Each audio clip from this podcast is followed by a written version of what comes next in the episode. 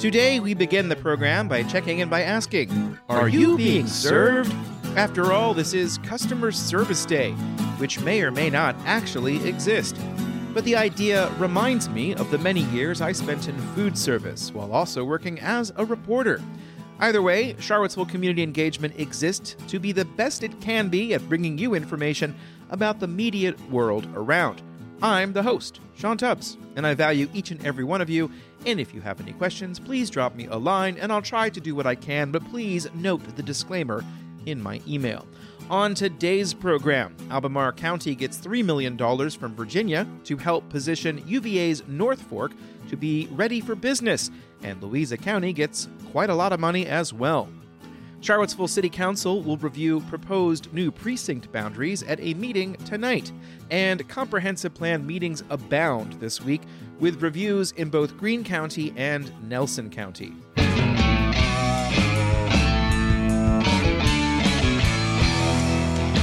In today's first subscriber-supported shout-out, one last time to tell you that the Albemarle Charlottesville Historical Society and the Center of Belvedere continue a series of important discussions coming up this January seventeenth, tonight at six p.m. What are the challenges and opportunities faced by local educators teaching history? A panel of history teachers will take up that topic. They are Hashim Davis of Albemarle County Public Schools, Matt Deegan of Charlottesville High School, and Sally Duncan of the Renaissance School. The event will be moderated by Annie Evans, Director of Education and Outreach with New American History at the University of Richmond. To attend in person, register at the center seville dot org or watch the program on the Facebook page at facebook.com slash achhistsoc.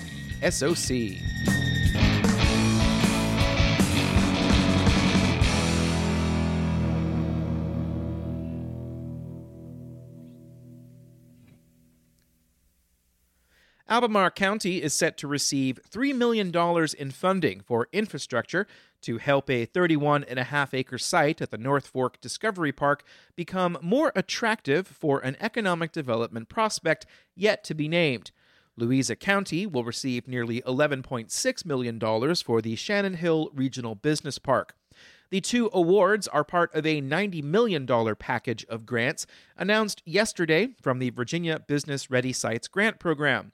In a news release, Governor Glenn Youngkin is quoted as saying that the leading priority of this program is to increase project-ready sites across the Commonwealth and that the level of funding is an important step forward in strengthening Virginia's infrastructure. Albemarle had asked for seven point five million dollars for the North Fork project. That's according to comments made by staff at the December meeting of the Albemarle Economic Development Authority. The E D A will also meet later today to ratify an agreement for an announcement last week of a one point four million dollars investment in space at the Albemarle Business Campus for P S Fertility. That involves something called the Virginia Jobs Investment Program. The largest award from the Virginia Business Ready Sites Program was twenty-five million dollars for Chesterfield County for a project called Upper Magnolia Green. The city of Waynesboro will get just over three point nine million dollars for the Nature's Crossing Technology Center.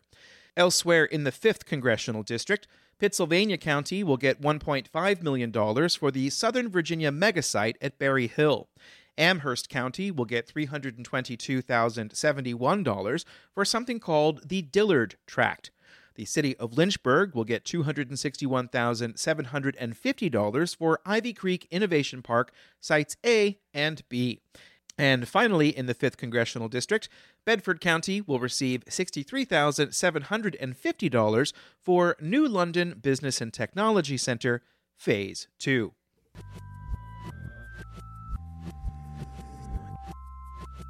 Tonight, the Charlottesville City Council will meet on a Tuesday due to yesterday's celebration of Martin Luther King Junior Day. For more on what's in there, check out this week's Week Ahead newsletter. Last month, councilors held a work session on one of the items on tonight's agenda. A committee has worked on new boundaries for the city's voting precincts, and council will hold first of two readings on enacting them. Ann Hemingway is the vice chair of the Charlottesville Electoral Board. after the twenty twenty election, the city of Charlottesville was um, kind of tagged by the State Board of Elections um, because one of our precincts had over forty-five hundred active voters in the precinct. And it didn't require us to make a big change, but it did alert us that um, that, that pre- particular precinct, Johnson precinct, was getting um, larger and larger. Hemingway said this also presented an opportunity to address an issue at Tonsler Community Center. It's just too small. And that polling place, um, that precinct was also getting larger in size because of the development in the southern part of the city. Hemingway also said Alumni Hall is privately held, and there has been concern it might not be available when the city needs it. So Hemingway and Charlottesville Registrar Taylor Yowell took a look at other public schools to see if they could join the others that have been used for decades. Um, the city schools are now, by state law, closed on the November elections. The proposed changes would eliminate Tonsler Recreation and Alumni Hall in favor of Johnson Elementary School and Charlottesville High School. That will mean a redistribution of voters to new places to make it all work. An initial round of changes was made in response to some community feedback, mostly around people being able to walk to the polls. One one of the party reps was concerned that we had moved um, Friendship Court back into Key Rec, which is walkable for them, and they he felt it was more appropriate that they go back to Clark, which is their original um, voting place, because that's where those kids go to school, and the families in that area um, were, you know, they just expected to be in Clark. So we moved that back. Hemingway also said there was concern that some who now walk to Tonsler might not be able to walk to Buford further down on Cherry Avenue. But there's a public process that has to happen for these changes to be made.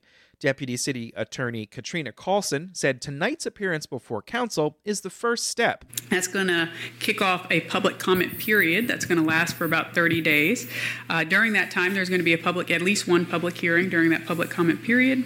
Um, after the public comment period, then we're going to meet again, and we're going to, you guys are going to approve the ordinance changes, um, and they won't go into effect until a waiting period has happened. The waiting period is to allow anybody that might have a claim um, of voter suppression or, or an issue to bring a claim, so that allows for that to come to you guys' attention, um, should it be out there. The earliest these changes could go into effect is early April. The next election is the primary on June twentieth. As of December seventeenth of twenty twenty-two, Carlson had filed paperwork to be a candidate in one of those races in Charlottesville, as she is one of several candidates seeking the Democratic nomination for House District fifty-four. She's joined by Fifeville resident Deshad Cooper and former Charlottesville Mayor David Brown. If the changes make it through the public process, there will be an education campaign to let affected voters know. About forty percent will be affected. That's according to Charlottesville Registrar Taylor Yowell. Anyone that does move precincts, they will get a new voter notice in the mail. Um, so telling them where they need to go on election day, it is going to be posted on our website. It does have to be posted in the newspaper. Charlottesville Mayor Lloyd Snook said he expected there to be a lot of discussion. He said he wanted to have as much of an education out in the public way before the public hearing, hence the December seventeenth work session. Looks like roughly forty percent of our voters will be voting someplace different from where they voted last November. And I can tell you, every time we've had even tweaks to the boundary lines before, there has been great consternation. On January seventeenth, twenty twenty-three, as I record this, there is no mention of the reprecincting on the registrar's website, nor on the main news page on charlottesville dot gov. You can find the information on the agenda for tonight's council meeting or right here on Charlottesville Community Engagement.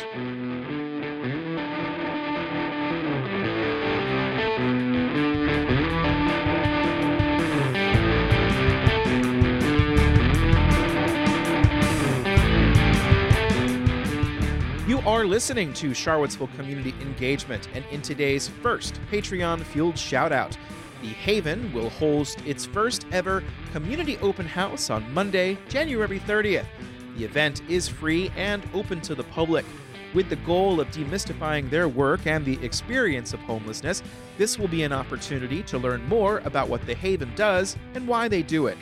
Stop by for building tours, small bites, and an informal meet and greet with staff. The event begins at one twelve West Market Street at six p.m. with remarks from the executive director at seven p.m. You can register for the event in a link in the newsletter. Thank you for the people who shouted this out.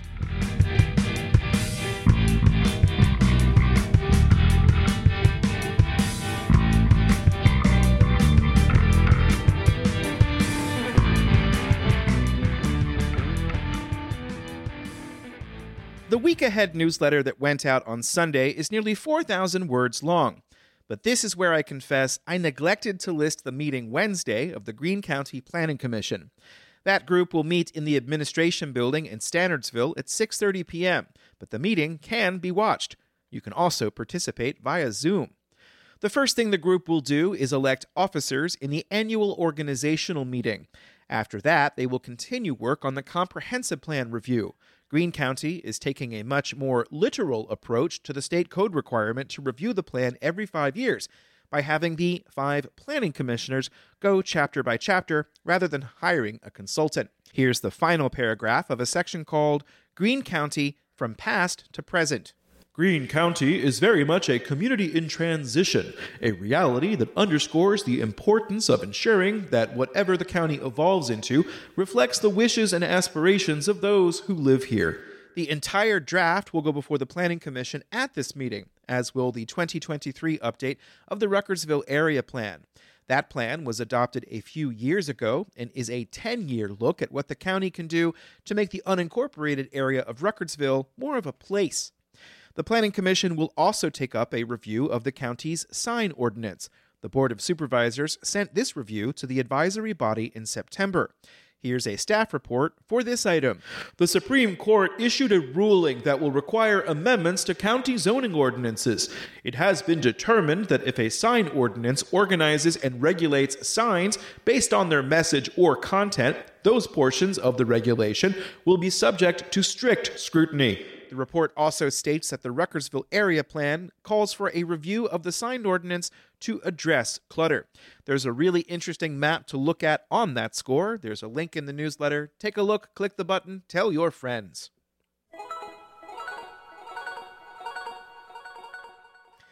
The Nelson County Board of Supervisors and the Nelson County Planning Commission will meet Wednesday at seven p.m. for an update on the comprehensive plan. They'll meet in room four twenty in the courthouse at Lovingston. The county has hired the Berkeley Group to do that work. The last meeting on this topic was held on October twenty-fifth, and there are minutes if you want to catch up on that meeting.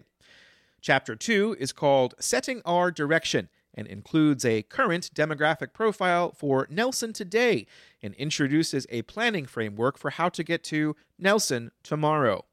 An interesting fact to note, the average median age in Nelson County is fifty-one point three years. That's much older than the statewide average of thirty-eight point four. Chapter six is Protecting Valuable Resources, and this takes a look at the features of the county's natural and cultural environment that are essential to the health and quality of life of residents, such as climate, topography, sensitive landscapes, water resources, and historic resources. The strategies for this section address protection of valuable environmental resources, sustainable development, additional planning for protection of historic resources, resources, and planning for natural hazards and climate change. An interesting fact to note from this chapter, seventy-six point four percent of Nelson County is forested. Chapter eight is Serving the Community, which takes a look at what government services and functions exist now and what might be needed in the future. Here's a section from the description. Strategies in this chapter focus on enhancing efficiency and access to community services, expanding recreation opportunities, continued improvement and development of water and sewer infrastructure, and responsible planning through local partnerships. One thing I learned from this chapter is that Nelson County is a member of the Region two thousand Services Authority, which operates a regional landfill in Rustburg and Campbell County. That facility is expected to be at capacity by twenty twenty-nine. But that is it for this episode, Six Years Away from Men, and let's begin this section with a fun fact. Four years ago, I was not a working journalist, but I decided to be one a couple years later. For the month of January of twenty nineteen, as practice, I put together a rudimentary version of this newsletter just to see if I could do it. The entry for January sixteenth, twenty nineteen contains the same kind of news stories you've come to expect, and I've come to produce, but it's a little bit not quite there yet. Go take a look and a listen. Thanks to hundreds of you, I have been able to devote my full attention to this work for the past two and a half years, each and every day. I'm hoping to set up to do this work for the rest of my life and to serve the community in which I've grown up and lived. Everything has fallen into place so far, but there's a long way to go. You all are helping me to get there. Thanks to Ting for matching the initial payment for all Substack subscribers, and thanks to those Substack subscribers. I am currently putting together a plan to hire people to assist me in this work, so if you're a paid subscriber, that's part of what you are helping to build. And if you want to upgrade your internet provider, check out Ting. If you sign up at a link in the newsletter and enter the promo code COMMUNITY, you will get free installation, a second month for free, a seventy-five dollars gift card to the downtown mall, and uh, my thanks most certainly, because supporting Ting is supporting Charlottesville Community Engagement. I am Sean Tubbs, the host of this program, and I am really looking forward to getting to start to write the next one, because there's some big stuff that's going to be in this one, I think. At least big to me, maybe big to you, small to somebody. These are all just adjectives, and putting them together in sequence hopefully makes some sense and helps you understand more of Charlottesville, the community, so you can be engaged. And go eat a mint. Goodbye.